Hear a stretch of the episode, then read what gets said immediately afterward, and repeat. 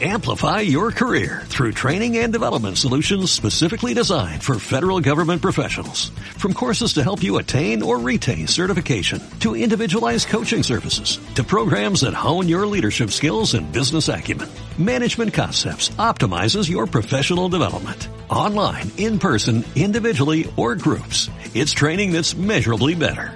Learn more at managementconcepts.com. That's managementconcepts.com.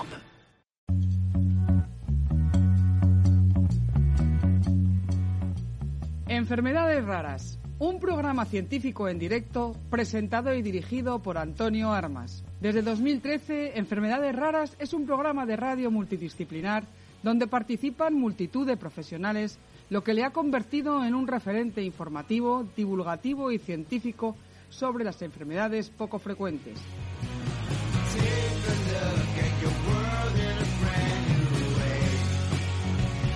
Muy, buenas noches. Venía pensando siempre que conocen ustedes las acciones de marketing, donde muchas veces se, se asigna un precio precisamente a la cantidad anterior a un número redondo. Es decir, por ejemplo, si tenemos un precio de 400 euros, ponemos 399. Pues esto no es lo que nos va a ocurrir hoy en el programa de hoy. Es el número 399. Estamos a uno de hacer 400. Un verdadero milagro para un programa de radio como este. Pero es que el 399 me encanta. ¿Por qué? Porque lo vamos a hacer con una profesional que ha participado, hoy va a participar por tercera vez en el programa. Ella es la doctora Carmen Montoto. Es directora médica de Taqueda en España. Además es licenciada en medicina y cirugía con la especialidad vía MIR de medicina interna y doctora en epidemiología por la Universidad Autónoma de Madrid. Maravillosa universidad. Carmen cuenta con más de 20 años de experiencia en el ámbito de las ciencias de la salud, incluyendo práctica asistencial hospitalaria, investigación, docencia e industria farmacéutica. Muy buenas tardes, eh, doctora Montoto. Encantado de saludarla de nuevo. Hola, buenas tardes. Bueno, en primer lugar, daros la enhorabuena. 399, qué número tan bonito. Y gracias por contar otro ratito con nosotros y, bueno, buenas tardes a, a todos tus oyentes que fielmente han hecho posible estos 399 programas. Pues le agradezco de verdad que se encuentre de nuevo con nosotros y vamos a hablar con usted con un asunto de, relacionado, por supuesto, con las enfermedades raras. Doctora, muchas veces en este programa, como puede imaginar, hemos hablado sobre eh, datos epidemiológicos, sobre estas enfermedades, pero creo que no viene nada mal recordar de vez en cuando estos datos. ¿Qué nos podría decir al respecto? Pues, eh, pues sí, porque es verdad que oímos hablar de enfermedades raras y, y, lo, y, le llamamos así porque son individualmente raras, ¿no? Pero cuando uno piensa en que hay más de 6.000 eh, que están clasificadas eh, como tal y de una naturaleza tan variada que afectan, eh, eh pues al final en su conjunto a, un gran número de personas que, que, que podemos llegar a conocer, ¿no? Si hacemos unos números rápidos, pues hay más de 300 millones de personas en el mundo que viven con una enfermedad rara en base a padecer alguna de estas eh, 6.000 enfermedades. Y esto es casi el 7% de la población mundial. ¿Eso qué significa cuando lo traemos más a, nuestro día a día? Pues que al final, eh, una de cada 20 personas eh, están afectadas por una enfermedad rara en algún momento de su vida. O sea que nosotros eh, seguro que conocemos a más de una de esas personas que, que padecen una de estas enfermedades raras.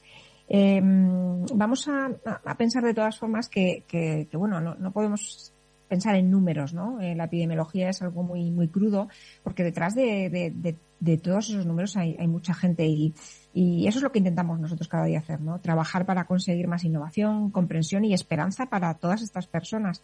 Y, y eso es un poco la pasión que tenemos en, en Taqueda desde hace ya más de 80 años, ¿no? En este ámbito. Seguramente habrá mucha gente que habrá identificado el nombre de Takeda con el idioma japonés. Es una compañía biofarmacéutica con un montón de años, cerca de 300 años de vida. Pero me gustaría que nos dijera concretamente qué es Takeda, qué es esta compañía biofarmacéutica, Carmen, cuál es su objetivo y por qué personas está formada, por qué una compañía sin personas es como no tener nada. Efectivamente, al final una compañía es un nombre, pero las, las, las compañías las hacen las personas. Eh, Takeda, como decías, es una compañía biofarmacéutica global. ¿Eso qué significa? Pues que operan muchísimos países de, de los cinco continentes, ¿no? Y como bien decías, aunque nuestra historia empezó en, en Japón hace más de 240 años, eh, hemos ido extendiendo esa pasión a lo largo del mundo de, trabajar cada día en, buscar una mejor salud para las personas y un futuro mejor para el mundo. O sea, mm, algo muy ambicioso. Em, y, cómo podemos hacer eso? Pues eh, descubriendo, eh, trabajando em, y haciendo posibles que lleguen a, las personas tratamientos que transformen eh, su vida cuando tienen un problema de salud en, determinadas áreas, que en nuestro caso se centran sobre todo en, algunas concretas, como son las enfermedades gastrointestinales y la inflamación, algunos tipos de enfermedades raras, eh, patologías que se tratan con terapias derivadas del plasma, eh, la oncología, las neurociencias y también eh, trabajamos en las vacunas que, hemos visto que, es algo mm, que seguimos necesitando y que vamos a seguir necesitando durante muchos años. como decías, pero detrás de, las empresas hay personas, aquí volvemos a hablar de números, porque son más de 50.000 personas que en unos 80 países trabajan para, para hacer posible lo que hablábamos antes y 5.000, eh, cerca de 5.000 se dedican a investigación y desarrollo, que es un porcentaje muy alto cuando eh, se, se, conoce un poco los números de, de investigación y desarrollo. Mm, fíjate que de lo que trabajamos, eh, prácticamente el 50% de los productos que tenemos en, en desarrollo eh, tienen designación de huérfanos, es decir, que van a suponer una alternativa de tratamiento para alguna de esas enfermedades raras de las que habíamos hablado. Así que eh, claramente mm, tenemos, hay mucho que, atender y mucho que trabajar en las enfermedades raras y sí que nos focalizamos también en todos esos pacientes o muchos de los pacientes que tienen algunas de esas enfermedades raras. Claro, usted ha dado en el de la cuestión, eh, doctora Montoto, porque precisamente una de las patas, una de las fortalezas grandes de la compañía biofarmacéutica Taqueda es la innovación, es fundamental además en el asunto que estamos tratando. ¿Cómo y en qué, de manera general, por supuesto, doctora, están ustedes localizando sus esfuerzos en enfermedades raras y en qué se traduce? Pues mira, eh, eh, esto supone que ahora mismo tenemos más de 40 productos en nuestro pipeline clínico, es decir, que ya están en, fase de investigación clínica. Y como comentábamos antes, eh, más de la mitad tienen designación de huérfanos, o sea que van a estar dirigidos para algunas de estas enfermedades. Eso significa que en, a lo largo de los próximos años, entre nuevas indicaciones para las moléculas que ya tenemos y mm, moléculas nuevas, eh, pues vamos a poder ofrecer 12 nuevas alternativas aproximadamente, eh, algunas de ellas para mejorar la salud de las de personas con, con enfermedades raras. Yo haría este titular, Carmen. 12 nuevas opciones terapéuticas para 2024. Cuando uno lleva esto en el coche, no se da cuenta que cada una de estas nuevas opciones terapéuticas va a servir para ayudar a un montón de gente, no solamente al paciente activo que convive con la patología, sino que también para la tranquilidad y el desahogo de las familias, que también es muy importante. Por eso, muchísimas gracias por esa buena noticia. Doctora Montoto, ¿desde cuánto, eh, desde cuándo están ustedes dedicados a las enfermedades raras y qué enfermedades raras abordan? Pues como decía al principio, en una compañía que tiene más de 240 eh, años, eh, cuando hablamos del tiempo dedicados a, las enfermedades raras, son 80, mm, tampoco está nada mal. ¿eh? Demos cuenta que la, el desarrollo farmacéutico es algo, entre comillas, relativamente eh, reciente, o sea que casi, mm, si nos descuidamos, estamos desde el principio de los que es el desarrollo eh, farmacéutico porque al principio de nuestra historia eh, nos dedicábamos a la salud allá en Japón eh, con hierbas medicinales que cada vez se fueron sofisticando más, pero como decíamos, 80 años dedicados a las enfermedades raras es, es ya muchísimo.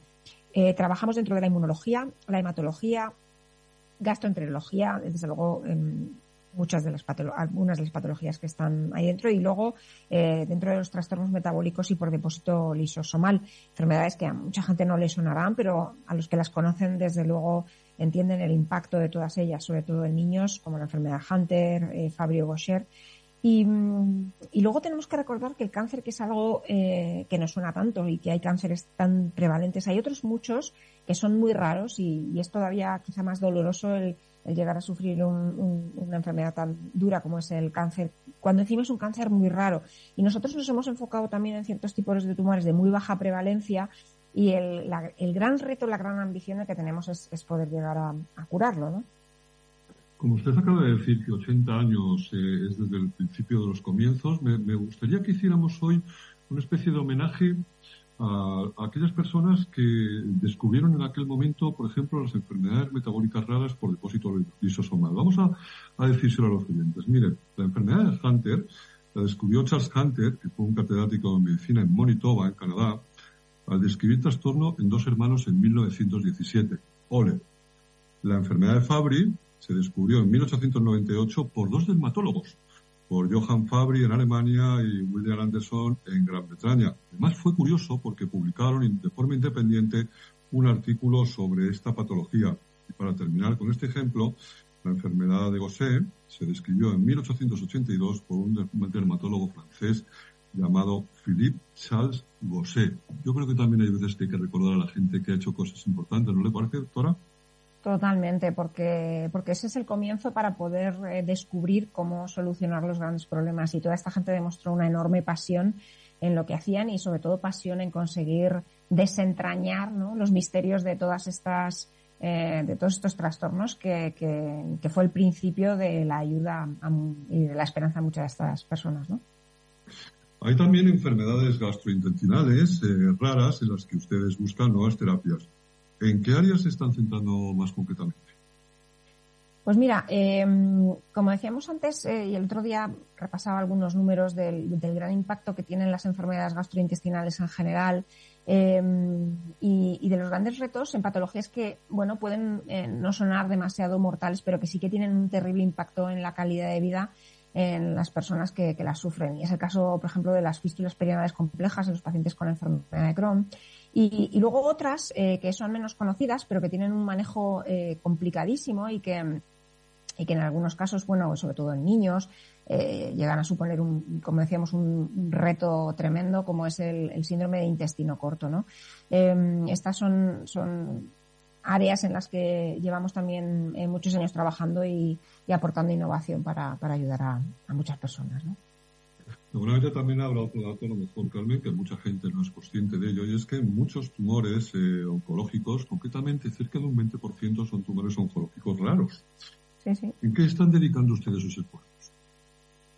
Pues mira, em, como, como decías, eh, eh, llevamos ya varias décadas trabajando a terapias em, dirigidas a distintos tipos de, cánceres de, la sangre que tenían grandes necesidades clínicas y los pacientes y eh, nos, eh, con la premisa un poco de, ayudar e incluir tratamientos en investigación eh, en, áreas de una enorme vulnerabilidad, aparte de los tumores sanguíneos hemos ampliado en algunos tipos de, tumores sólidos que también son, son graves, ¿no? Entonces, en ese contexto, eh, en, las dos ramas, ¿no? En tumores hematológicos y en, tumores eh, sólidos estamos trabajando sobre todo cuando tienen marcadores muy específicos que los dan, que les dan una cierta agresividad eh, y, que son más difíciles de tratar precisamente por esa agresividad, ¿no? Entonces, en buscar soluciones dentro de lo que llamamos la medicina personalizada es una necesidad enorme en la que estamos trabajando para intentar eh, resolver mm, problemas ¿no? que, que, tienen una particularidad eh, o particular agresividad eh, dentro de lo que es el, algunos tumores, tanto como decíamos, hematológicos como, como de órganos sólidos. El primer hombre que observó un virus, casi sin reconocerlo como tal y además con un microscopio óptico, fue el escocés Buste cuando en 1897 realizaba estudios sobre la viruela en la Universidad de Edimburgo. la gente dirá, bueno, ¿por qué nos está contando esto Antonio? Porque vamos a hablar precisamente de infecciones eh, víricas. Ustedes tienen experiencia en el área de trasplante. Concretamente, ¿por qué? Pues eh, sí, y además lo has linkado muy bien, eh, porque mm, llevamos unos, unos, años dedicados a, intentar buscar solución a algo que Em, suponía un reto en, el contexto del trasplante, eh, que es la infección producida por un tipo de virus eh, que los humanos no somos capaces de eliminar. Hay, varios eh, virus con los que convivimos, pero que mm, realmente, vamos, nos, toleramos más o menos bien, siempre que nuestro sistema inmunitario funcione más o menos, ¿no? El citomegalovirus es uno de ellos, se le conoce también como CMV, así en, en, el acrónimo corto, ¿no? Y mm, cuando se tiene una situación de inmunosupresión, como es lo que sucede a un paciente trasplantado, porque el paciente trasplantado, para poder tolerar eh, ese órgano nuevo, se le suprime el sistema inmune para, evitar el, rechazo, pues lo que sucede es que ese citomegalovirus que con el que convivimos y que está durmiendo cuando se produce una infección previa, pues puede producir problemas muy graves, ¿no? Así que imagínate en una situación, un contexto de un trasplante, el tener que convivir con un virus incontrolado que puede llegar a ponerte en, peligro en esa situación. pues esa, es nuestra relación con los trasplantes y, los virus, ¿no? O el, concreto el virus. La verdad es que el nombrecito se las trae, ¿eh, Carmen, porque uno le dice que tiene citomegalovirus y es que prácticamente que se va al baño. Se asusta, se asusta. ¿Qué es esta infección o qué es esta enfermedad del citomegalovirus? ¿En qué consiste? Pues mira, el citomegalovirus es un es un herpes virus eh, que suele infectar a los eh, seres humanos. Eh, pueden encontrarse en pruebas serológicas para que te hagas una idea de, de infección previa entre el 40 y el 100% de diversas poblaciones adultas. O sea que, como es muy variable, también los datos epidemiológicos no son iguales en todos sitios. ¿no? Como decíamos antes, eh, es un virus que permanece latente y asintomático en el organismo, convivimos con él y se reactiva cuando tenemos eh, una inmunosupresión, es decir, nuestro sistema inmune pues mm, está un poco aplacado, ¿no? Eh, la enfermedad puede llegar a ser grave en, una persona que tiene el sistema muy eh, inmunitario muy debilitado y esto incluye, como decíamos, a los pacientes que, reciben los inmunosupresores asociados a varios tipos de trasplante, que incluyen también los de trasplantes de células madre hematopoyéticas y, y de órganos sólidos, ¿no? Pues seguimos avanzando en enfermedades raras, Carmen. Precisamente la filosofía del programa es la suya. Hemos titulado esta, esta charla precisamente en Seguimos avanzando en enfermedades raras. Y este eh, amiguito denostado del que estamos hablando, porque no me cae muy bien, la verdad, Carmen, ¿es una infección viral común? Pues como decíamos antes, en la población general eh, hablábamos de esos porcentajes entre el 40 y el 100%, dependiendo de las poblaciones y los estudios epidemiológicos, pero por intentar entender un poco el contexto en el que produce problemas, que en el caso que hablábamos antes era el del, el trasplantado, pues mm, más o menos de los eh, 200.000 trasplantes en adultos que se calcula que se realizan al año en todo el mundo, el citomegalovirus precisamente es una de las infecciones víricas más comunes eh, que padece el receptor, es decir, la persona que recibe el virus que puede tener o el suyo propio o recibir la infección del, órgano que recibe, ¿no? Y, esta tasa de infección puede llegar a ser pues, entre el 15 y el 50%. O sea, imagínate, eh, para, el, para el que recibe un órgano sólido, eh, hablamos de órgano sólido, por ejemplo, el riñón o, el pulmón, eh, entre otros, y luego entre el 30 o el 80% incluso, fíjate, de los receptores de células madre hematopoyéticas, ¿no? Lo que entendíamos antes por trasplante de médula ósea que, se denominaba antiguamente. Y, en todos em, ellos, cuando aparece esta infección, eh, que como decimos, eh, causa problemas eh, porque el sistema inmune está deprimido, pues tenemos que controlar el problema muy de cerca para, evitar que genere problemas a la persona, incluso de llegar a, rechazar el trasplante, ¿no?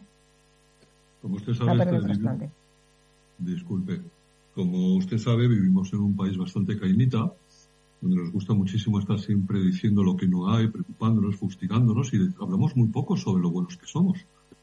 Y precisamente, por ejemplo, España es una enorme potencia en cuestión de análisis clínicos, pero con respecto a los trasplantes, ¿en qué posición nos encontramos y cuál cree usted que es la razón concreta para ese éxito?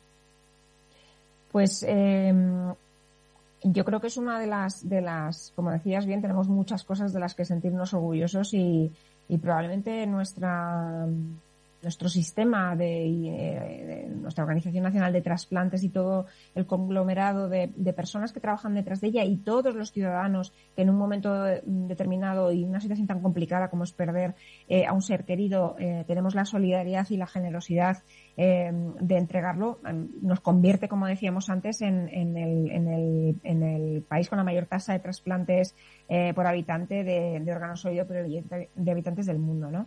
Eh, para que te hagas una idea, en, 2022 se realizaron unos 5.300 trasplantes de órgano sólido y unos 3.600 eh, de células eh, madre hematopoyéticas, según la Organización Nacional de Trasplantes. Y como te digo, es, es un éxito de nuestro sistema sanitario y de nuestra sociedad, ¿no? por la excepcional agilidad y preparación del sistema sanitario para gestionar la rapidez con la que es necesario actuar durante un trasplante, pero también por la solidaridad Em, las personas de este país que son capaces de enfrentar la generosidad de entregar el órgano de un ser querido en un momento tan complicado, ¿no? Habrá gente a lo mejor que se acaba de incorporar, doctora Montoto, y se está preguntando quién es la invitada que tiene Antonio que nos está tratando con tanta delicadeza. Vamos a recordar con quién hablamos.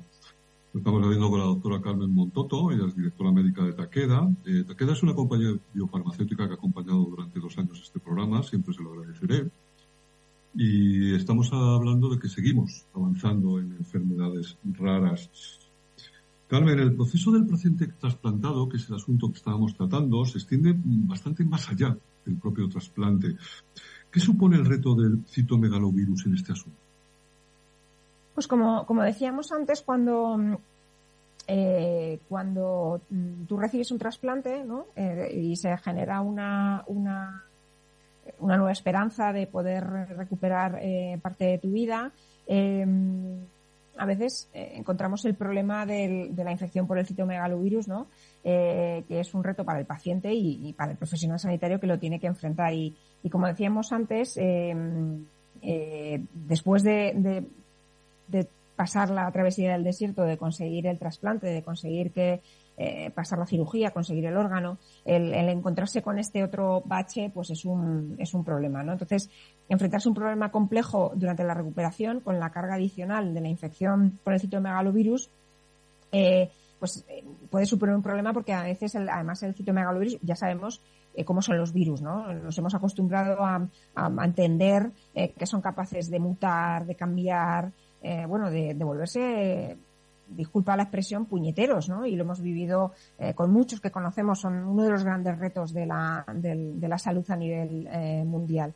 Y, mm, y el tener esa situación que amenaza después de conseguir el trasplante, pues necesitamos poder disponer de herramientas que permitan al paciente poder recuperar ¿no? esa consolidación del trasplante y poder avanzar eh, recupera su sistema inmune y que el citomegalovirus sea eliminado. Y para eso, tener herramientas que ayuden eh, al clínico y al paciente a resolver eso, pues es claramente un, algo necesario, ¿no? Y es un aliado en la esperanza eh, que, ese trasplante les ha dado y que eh, no queremos que el citomegalovirus estropee. Le agradezco que haya utilizado usted ese adjetivo calificativo porque yo muchas veces cuando hago entrevistas a profesionales e investigadores que tratan determinadas patologías les suelo preguntar si estamos hablando de una enfermedad rara muy puñetera, puñetera o puñeterita. Es decir, que, estoy muy de acuerdo con, usted con ese, con ese adjetivo. Eh, ustedes también están comprometidos, Carmen, en mejorar los tiempos en el diagnóstico de las enfermedades raras. Concretamente, vamos a hablar ahora de dos ejemplos. ¿Qué es lo que llaman ustedes la Global Commission y qué es el proyecto FIN? Pues mira, em, como decíamos, las enfermedades raras em, suponen un reto en el tratamiento, pero cuanto más tarde es el diagnóstico, em, en muchos casos mayores son los daños que se han producido en, la persona que las padece, con lo cual cuando eres capaz de hacer un diagnóstico precoz, desde luego mejoras muchísimo. Eh, primero, disminuyes lo que es la odisea de la incertidumbre de saber que a alguien le pasa algo y no saber el qué. Y segundo, eres capaz de actuar de una forma más precoz eh, para evitar los daños a largo plazo. Y mm, hay una iniciativa muy bonita que en toda la ayuda que la tecnología eh, está suponiendo en muchos ámbitos de, de la humanidad, ¿no? Pues no podía ser menos el, hacerlo también y el aplicarlo em, en la salud en este tipo de enfermedades. Y Global Commission es una alianza entre Takeda eh, con Eurodis Rare Disease eh, Europe y Microsoft, una gran empresa tecnológica con, una asociación eh, enfocada en resolver los problemas de las enfermedades raras, que junto con Takeda pues intentamos crear soluciones que acorten el tiempo precisamente del diagnóstico de muchas de estas enfermedades. Y bueno, estamos muy orgullosos y seguimos trabajando en ello. Y por otra parte, también formamos parte del grupo de MPS, que junto con otras compañías dedicadas a sobre todo al, contexto de las mucopolisacaridosis, que son un tipo de estas enfermedades raras, sobre todo por, depósito lisosomal. Em, colaboramos en, como decías bien, en el proyecto FINE, em, liderado por Cristóbal eh, Colón desde la Unidad de Diagnóstico y Tratamiento de Enfermedades Congénitas de Santiago de Compostela, y que se dirige a pacientes entre, vamos, desde el nacimiento hasta los 16 años, em, intentando entender mucho mejor, eh, bueno, cómo se producen y para hacer eh, diagnóstico eh, muy precoz, ¿no? Y concienciar entre los pediatras y conseguir un diagnóstico mucho más temprano, como decíamos, para tener actuaciones que permitan el, mejor pronóstico a largo plazo de todos estos, de todos estos niños. Doctora Montoto, usted tiene un apellido que parece una moto japonesa, Montoto. ¿eh? Podría ser perfectamente. Sí, sí.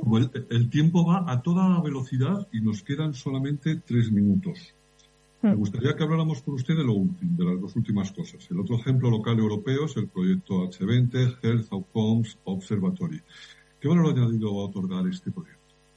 Bueno, pues como hemos dicho, hemos hablado mucho de las personas y las personas tienen que tener el control y tienen que em, estar eh, en el centro de lo que hacemos. Así que el intentar eh, que los, em, los las, las eh, los problemas de salud reportados por el paciente sean tenidos en consideración, empezando por ciertas áreas eh, como son la diabetes, la enfermedad inflamatoria intestinal y algunos tipos de cáncer, em, liderado por un hospital con el Valdebrón, en el que tenemos el placer de trabajar, con el objetivo de integrar estas herramientas con las historias clínicas electrónicas de los pacientes eh, para conseguir tomar decisiones entre todos, es claramente un objetivo que está muy alineado también con las expectativas europeas del empoderamiento de los pacientes respecto sus datos sanitarios y bueno, estamos ahí luchando para que avance y para ser catalizadores eh, con mucha gente que está poniendo muchísima ilusión en el proyecto para que esto avance lo más rápido posible.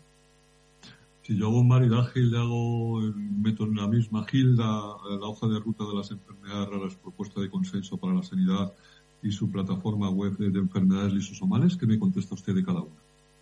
Pues bueno, que, como vemos eh, tenemos eh, muchos ámbitos en los que trabajamos. Hemos hablado del diagnóstico, hemos hablado de la incorporación eh, de los, ¿no? de los de lo que llaman los PROs, los, los, resultados reportados por los pacientes, y que tenemos que sentarnos entre todos a trabajar todas estas cosas. Así que una iniciativa como la hoja de ruta de las enfermedades raras, en el que nos sentamos distintos mm, colaboradores del entorno de la salud eh, para definir mejor el, cómo mejorar las vías del diagnóstico y tratamiento de sus pacientes y el apoyo que, que Taqueda puede hacer eh, en este contexto, eh, junto con otras iniciativas como por ejemplo nuestra plataforma web en las enfermedades lisosomales, pues bueno, creo que cierra el círculo un poco de todas las iniciativas que como compañía farmacéutica, aparte de traer innovación, intentamos aportar para mejorar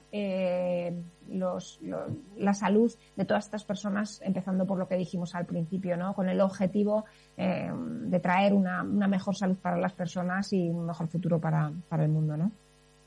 ¿Algún mensaje último que le gustara a usted trasladar para aquellas personas que conviven con las enfermedades? A mí es una particularidad mía, ¿eh?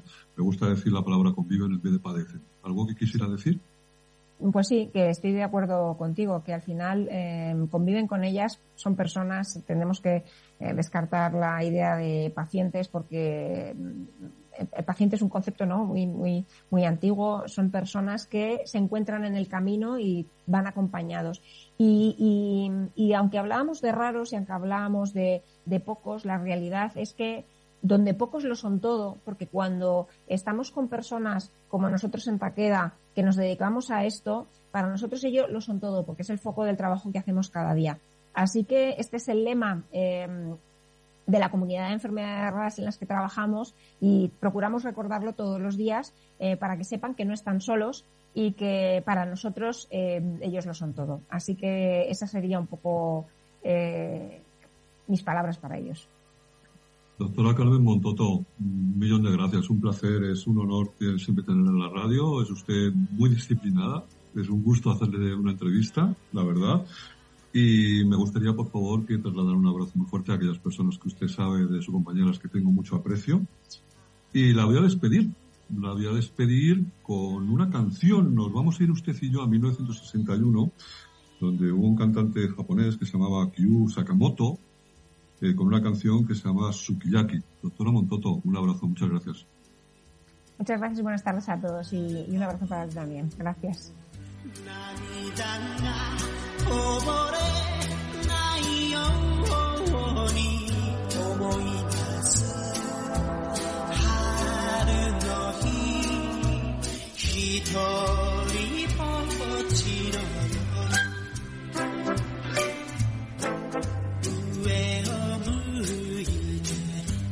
La APP Libertad FM de Radio Libertad permite que no nos separemos. Gracias mil y recuerde, emitimos en FM en el 107.0. Radio Libertad, Madrid. Amplify your career through training and development solutions specifically designed for federal government professionals.